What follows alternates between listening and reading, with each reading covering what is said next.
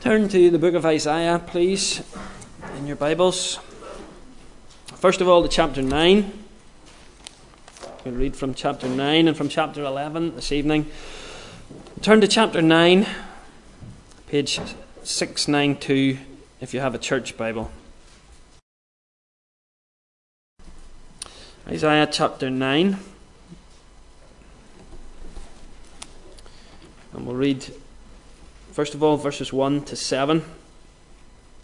And well, we were thinking this morning about how all of the Old Testament points ahead to Jesus, but there are certainly some parts of it, and especially some prophecies, like from men like Isaiah, that very clearly point ahead to Jesus and to his coming.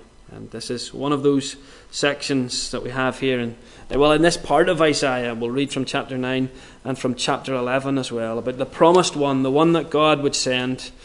And that's what we read of now. But this child that would be born, Isaiah 9, verses 1 to 7. First of all, this is God's word. But there will be no gloom for her who was in anguish. In the former time, he brought into contempt the land of Zebulun and the land of Naphtali. But in the latter time he has made glorious the way of the sea, the land beyond the Jordan, Galilee of the nations. The people who walked in darkness have seen a great light. Those who dwelt in a land of deep darkness, on them has light shined. You have multiplied the nation, you have increased its joy.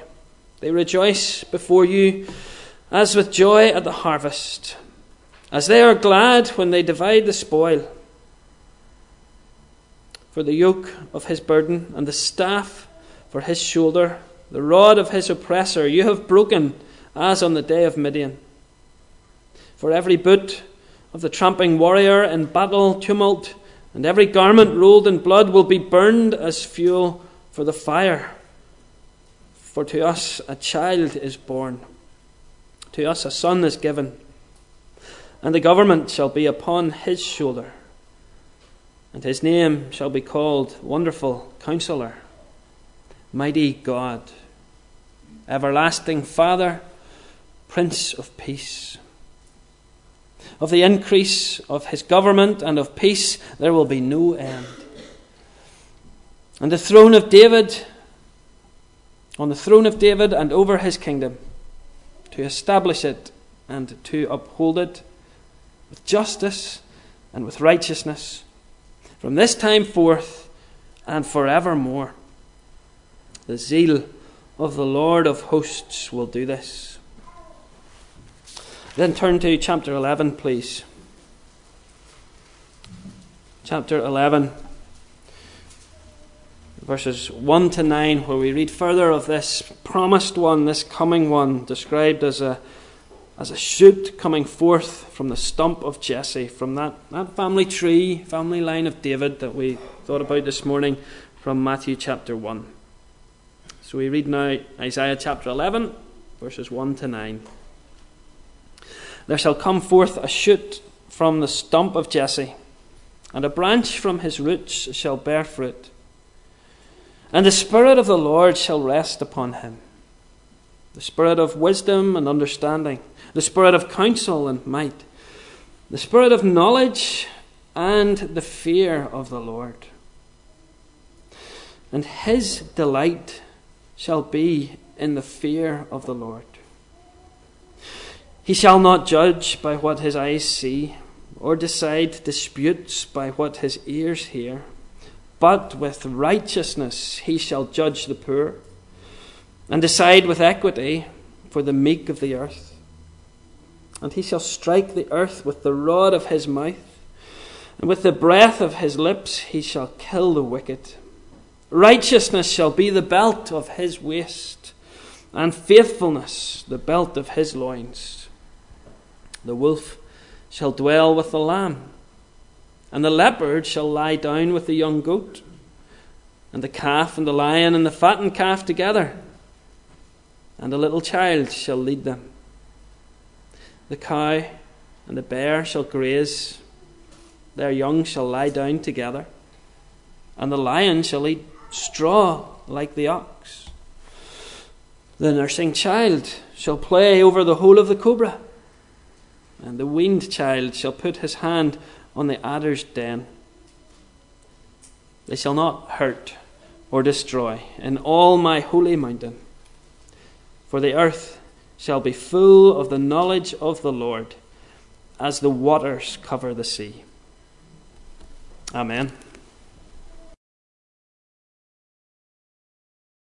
What is the fear of the Lord? It seems like that would be an important thing for us to know. The whole Bible, Old Testament and New Testament, speaks of the fear of the Lord. We've sung Psalms tonight that mention the fear of the Lord.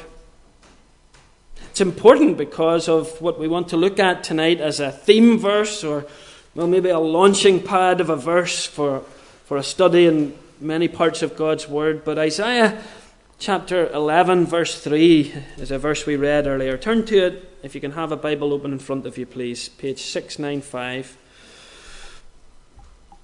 It seems like it would be important for us to know what the fear of the Lord is because this verse, this prophecy from about 700 years before the time of Jesus, but looking ahead to him and describing him, tells us that he will delight. Isaiah 11, verse 3. He will delight in the fear of the Lord. His delight shall be in the fear of the Lord.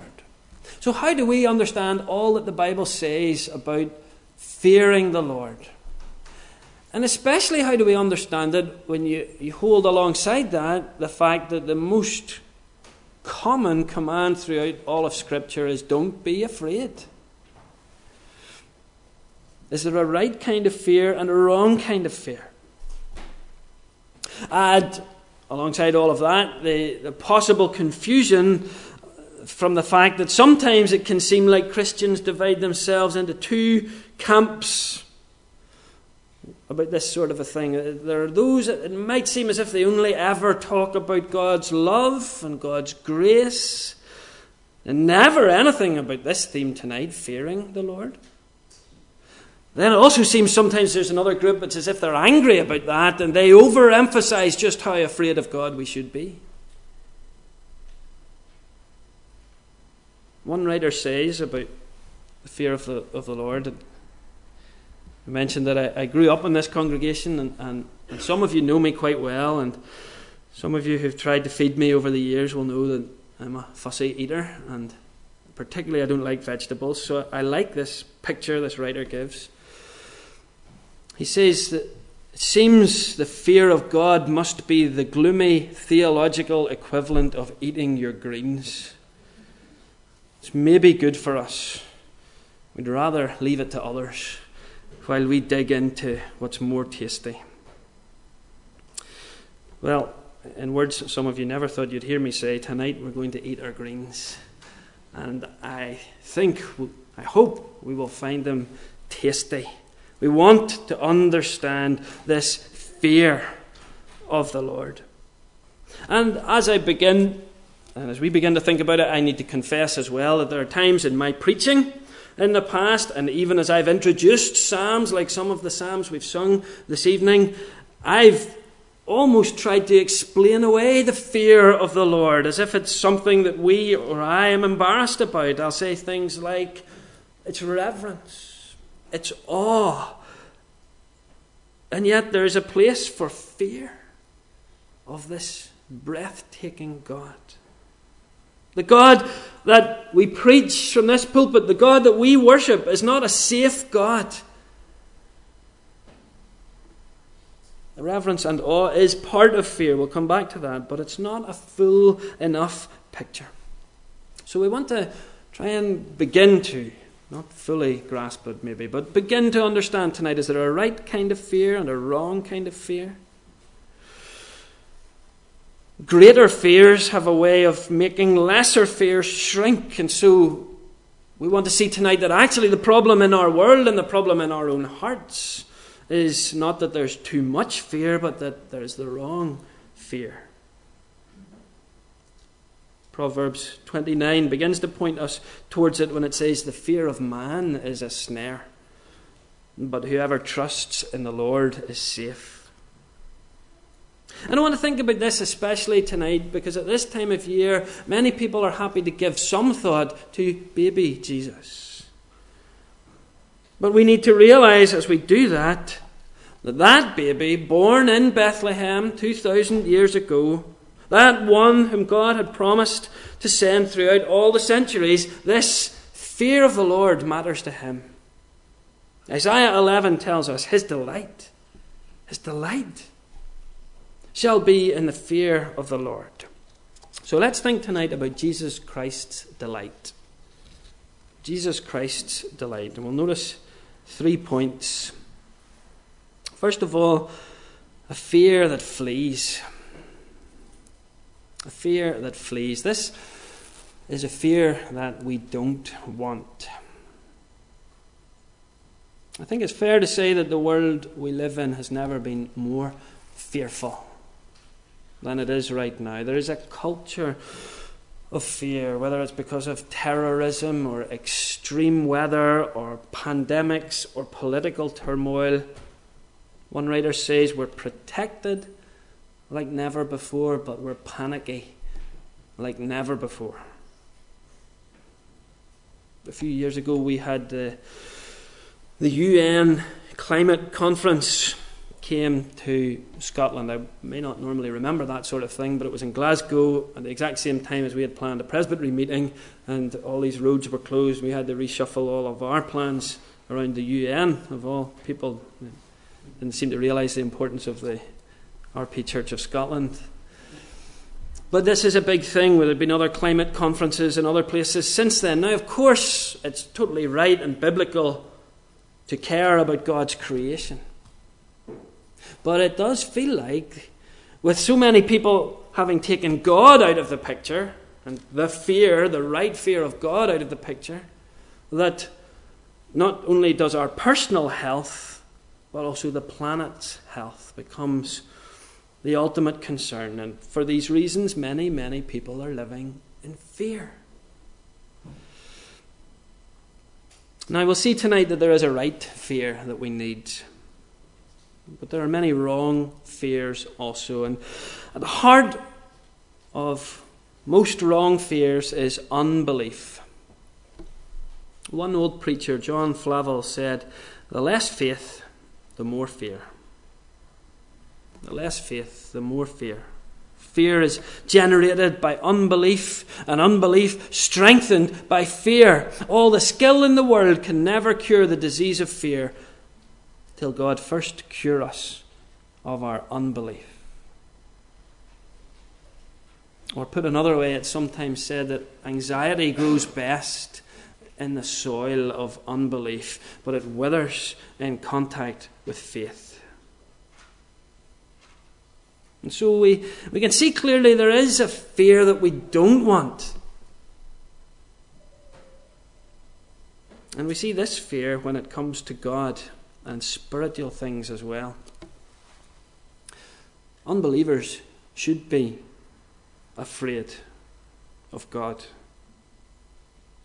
This is what Adam and Eve felt when they hid in the Garden of Eden. There is a, a sinner's fear that drives us away from God. That's why our first heading tonight is the fear that flees. Many non Christians hate God and continue as rebels in their hearts, and they want to live that life, and they want to keep going that path, and they don't want to be exposed as sinners, so they run from God. It's a fear that flees. And this sinner's fear drives men and women further and further away from God. They have no peace of mind when they think about God. And so they don't want to think about Him. And they don't want you or I to speak about Him, because then that would make them think about Him. And when they think of Him, this fear grips them. And so, with this fear, and without Jesus as a go between, you would never approach God. God is a consuming fire, the Bible tells us. How can you go near him? without Jesus. With this fear and without Jesus' sacrifice, you have no access to God's throne. With this fear and without Jesus, you'll never come to God. It's a fear that flees. It's a fear that we don't want to continue in. Charles Spurgeon was a famous preacher in the 1800s. He said, Your fear must link itself with the goodness of God, as displayed in the person of his dear Son. Or else it cannot be that seeking fear, it will be a fleeing fear. That's what we're thinking about, first of all, tonight. This fear that flees. He says, a fear that will drive you further and yet further away from God, into greater and deeper darkness, into dire destruction, in fact, into that pit whose bottomless abyss swallows up all hope, all rest, and all joy forever.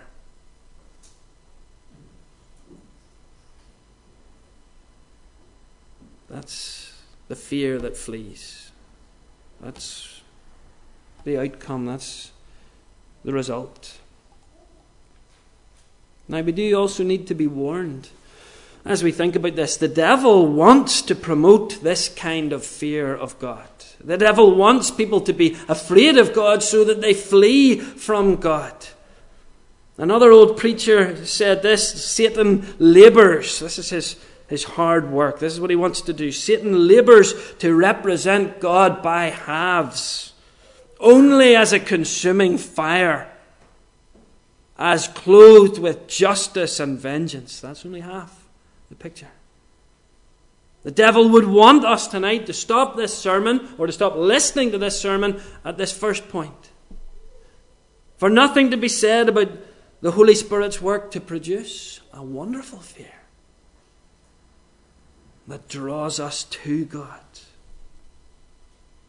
For nothing to be said about God's perfect love through Jesus that casts out this fear.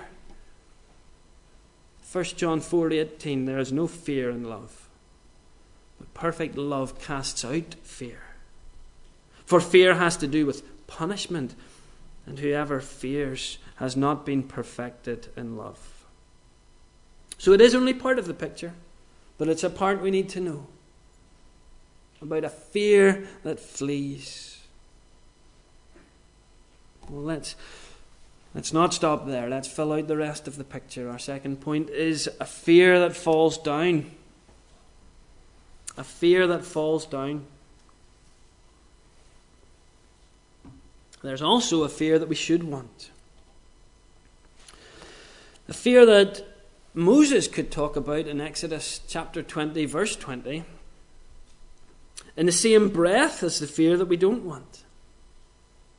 If you read his words in that verse, it could seem for a moment like he's contradicting himself, like he's saying opposite things. Moses says to God's people there, Exodus 20 20, do not fear, for God has come to test you, that the fear of him may be before you.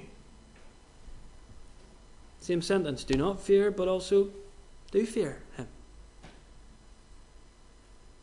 You see, there's a fear that draws us to God rather than drives us away. There's a fear that falls down rather than flees. So, what is this fear that we should want? This right kind of fear? Well, I said at the start that I was wrong to, to just say fearing God is awe and reverence, but it is still part of it. It's not the whole answer, but awe is part of this right kind of fear a sense of awe and wonder at the greatness of God. We, we probably know what that, that feels like sometimes when we we would stand in front of a, vast ocean and gaze at it, or look up into a spectacular night sky, or feel something of the immense power of God in a thunderstorm, or see it in the intricate detail of nature. And we just feel small. Not necessarily in that moment afraid, but small. And yet also full of delight. Spurgeon said, like a child who rejoices to see his father's wealth, his father's wisdom, his father's power, happy and at home, but feeling oh so little. Oh, when we think of God's greatness that moves us to fall down in reverent adoration. That's part of it. There's a sense of there's a sense also of being overwhelmed by the holiness of God. In the book of Habakkuk, chapter 2, verse 20 says, The Lord is in his holy temple. Let all the earth keep silence before him. We are so sinful that even a glimpse of God and his holiness silences us,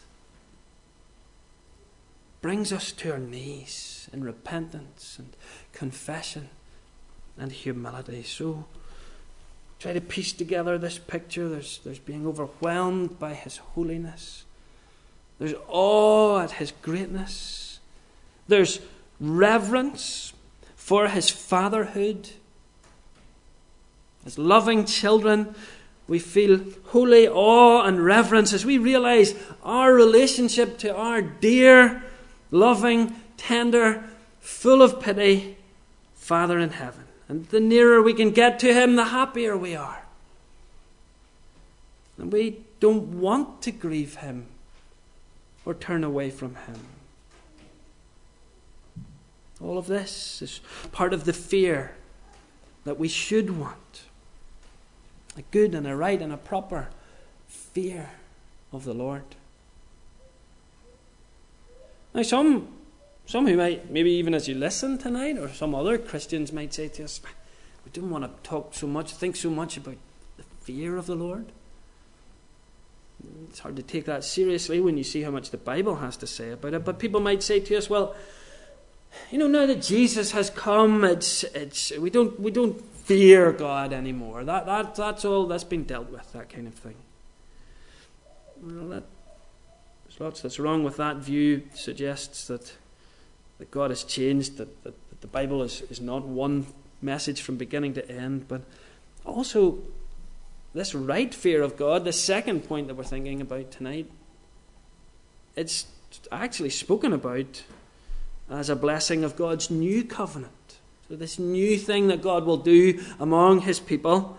Jeremiah 32, you might be familiar with some of these, this wording. They shall be my people, God says, and I will be their God. I will give them one heart and then God says, And I will put the fear of me in their hearts, that they may not turn from me. So this isn't an outdated thing. This is the, the, the blessing of the new covenant. To have the fear of God put in our hearts. This right fear of God, it's not just a fear of punishment. If we jump from Jeremiah 32 into the next chapter, chapter 33, God reels off there a catalogue of pure blessing, forgiving his people, cleansing them, doing great good for them. And right there in the middle of all that, list after list after list of blessings from God, is this that they'll fear. And they'll fear him because of all this good that he does to them. They shall fear and tremble because of all the good and all the prosperity I provide. So, this is not some outdated thing we don't want to think about.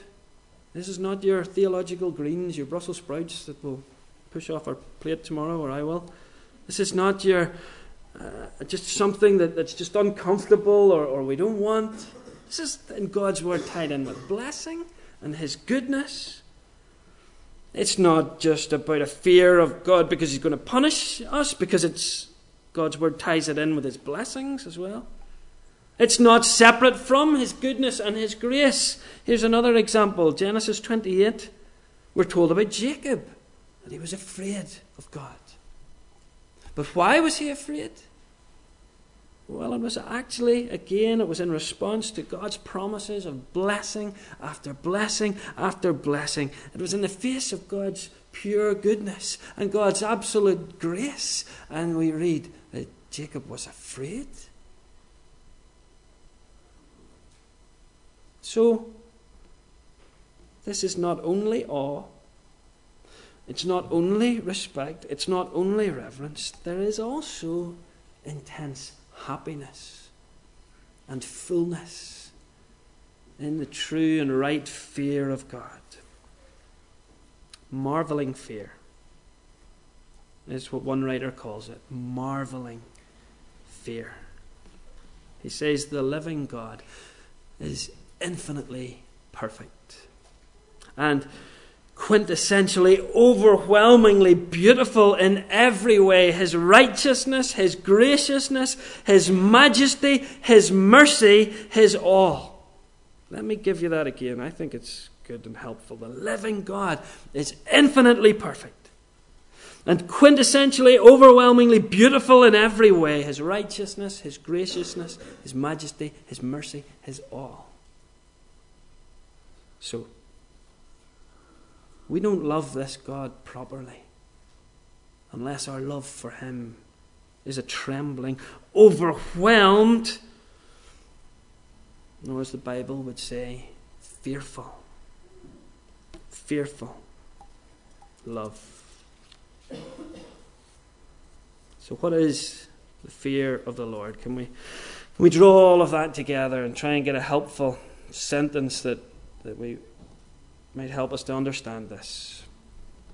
What's the fear of the Lord? Is being overwhelmed by His infinite perfection and beauty and righteousness and grace and majesty.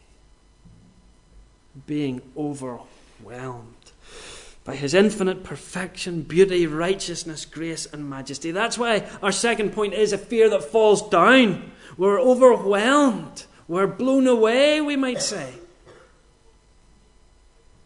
But it's been said right fear falls on its face before the Lord, but falls leaning towards the Lord.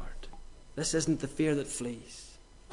This is a fear, yes, that wipes us out, knocks us over. We fall down, but we fall down leaning towards Him.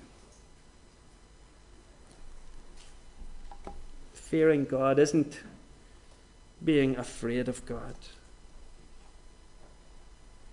But it also isn't cool, controlled lack of passion when we think about Him.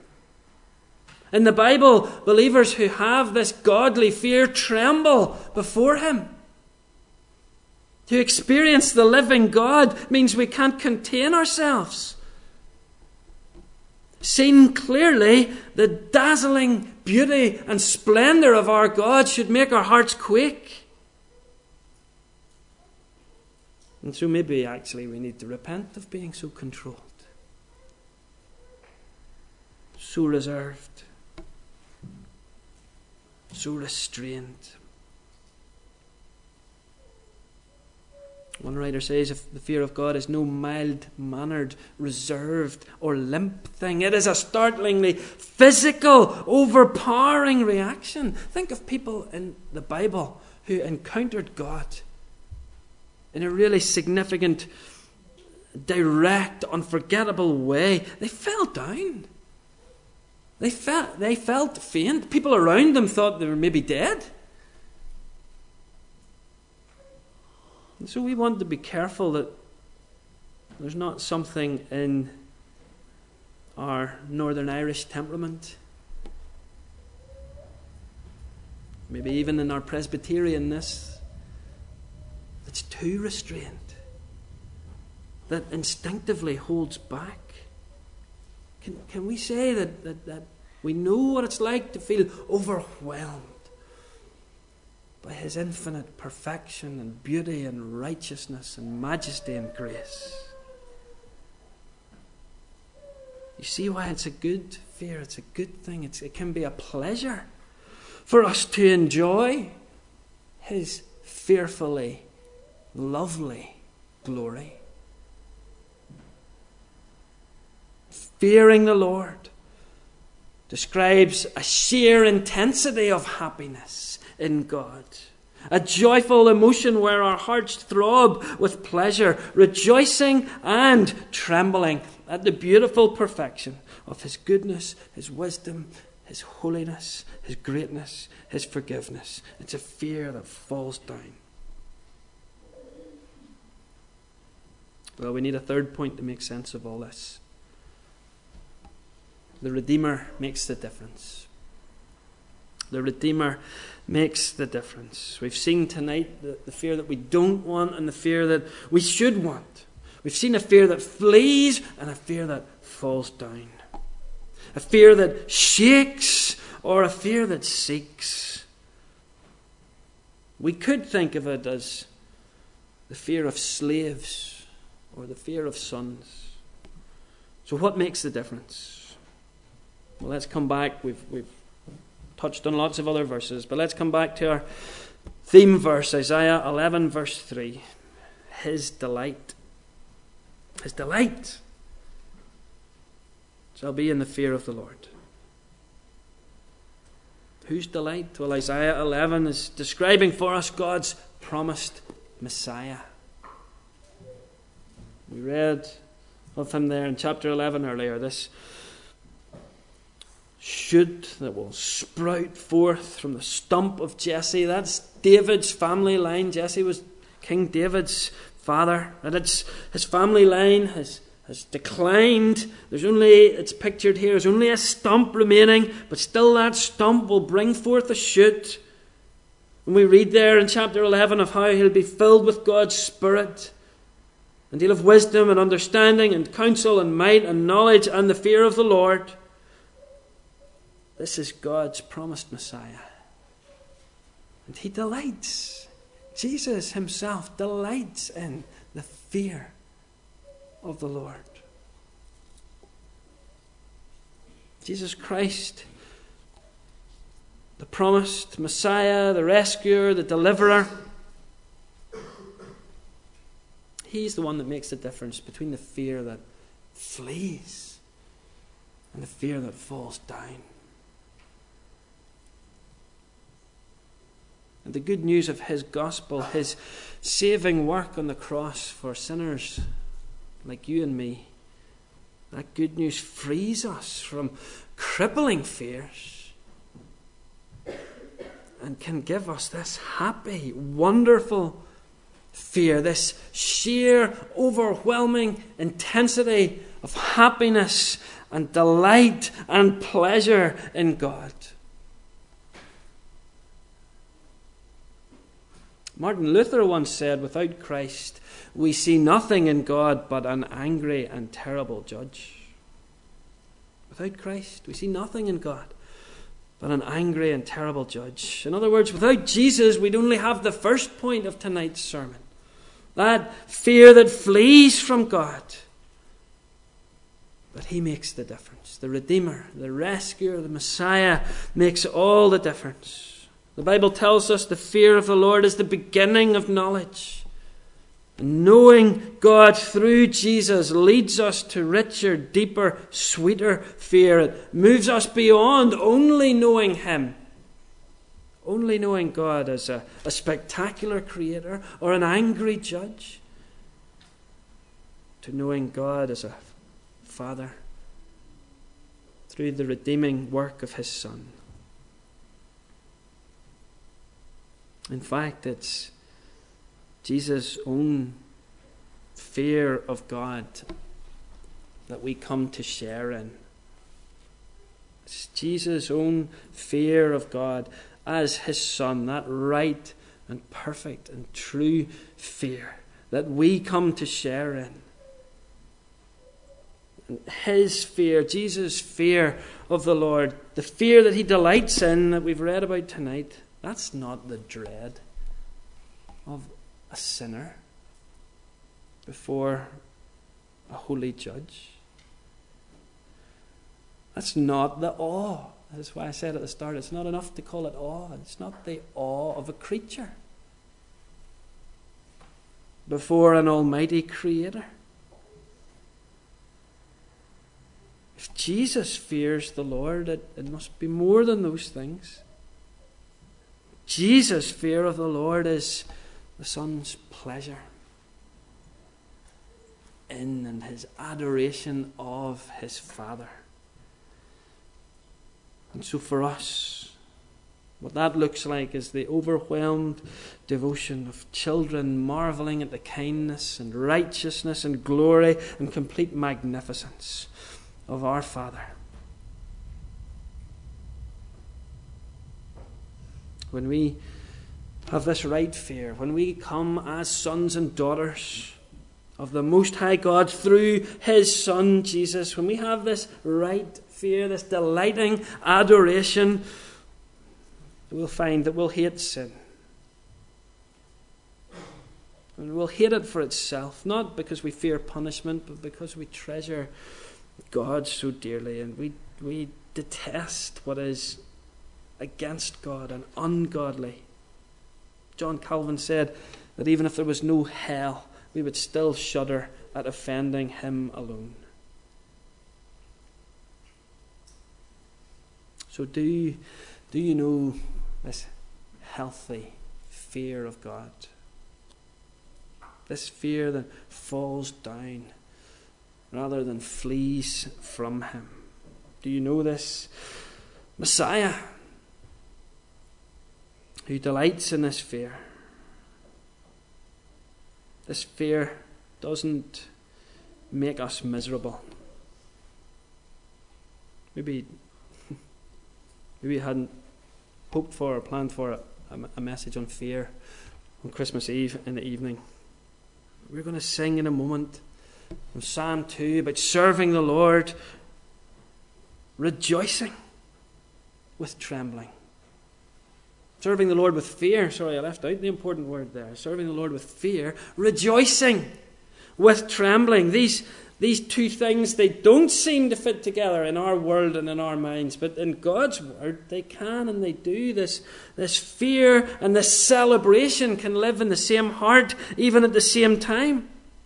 And so, our worship, as we in a moment come to sing to this God, our worship at any time, our worship throughout our lives, it can be full of both fear and delight at the same time. That's the difference Jesus makes. And we see it, maybe the simplest, clearest example in our Bibles is in the reaction of the woman who visited his empty tomb.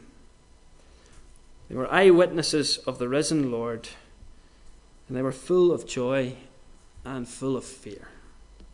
Matthew 28, verse 8 tells us they departed quickly from the tomb with fear and great joy. And that's my prayer for us tonight as we, as we depart not from an, a, a tomb, but, but from the knowledge of the empty tomb, as we depart to go out from here tonight, as we go out into this week, as we go out towards the end of one year and into a new year, whatever it will bring, may we leave here tonight with fear, right, proper, true, biblical, godly fear, and great joy. Amen.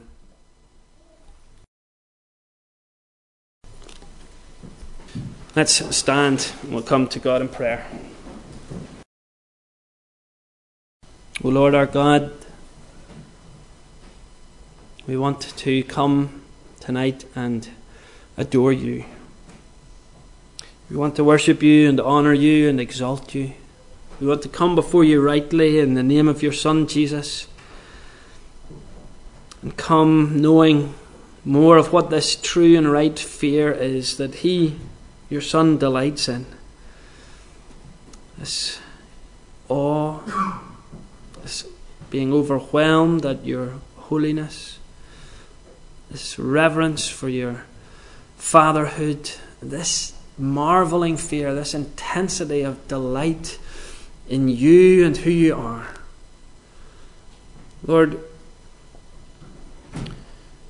our enemy wants us to stay in that wrong kind of fear, the fear that runs from you and just wants to keep running from you and be further and further and further from you. Lord, you know our hearts if there are those here tonight who are trying to run from you, trying to shut out your voice, please, will you cause them, instead of fleeing, cause them and all of us, Lord, to fall down, but to fall down leaning towards you, because there is still such beauty and perfection and wonder about you. And so, even in our fearfulness, we, even in our falling down, even in our trembling, even in our feelings weak and tiny before you, we, we still want to lean towards you, O oh God. Thank you for Jesus, the Messiah promised in these verses we've read in Isaiah tonight, all those centuries before. The one who was pointed to, whose delight would be in the fear of the Lord. And may we come to share in fully and truly and wonderfully in His own delight, His own true and proper and good fear of you, Lord. Teach us. Teach us what it is to truly fear you. Ask in Jesus' name. Amen.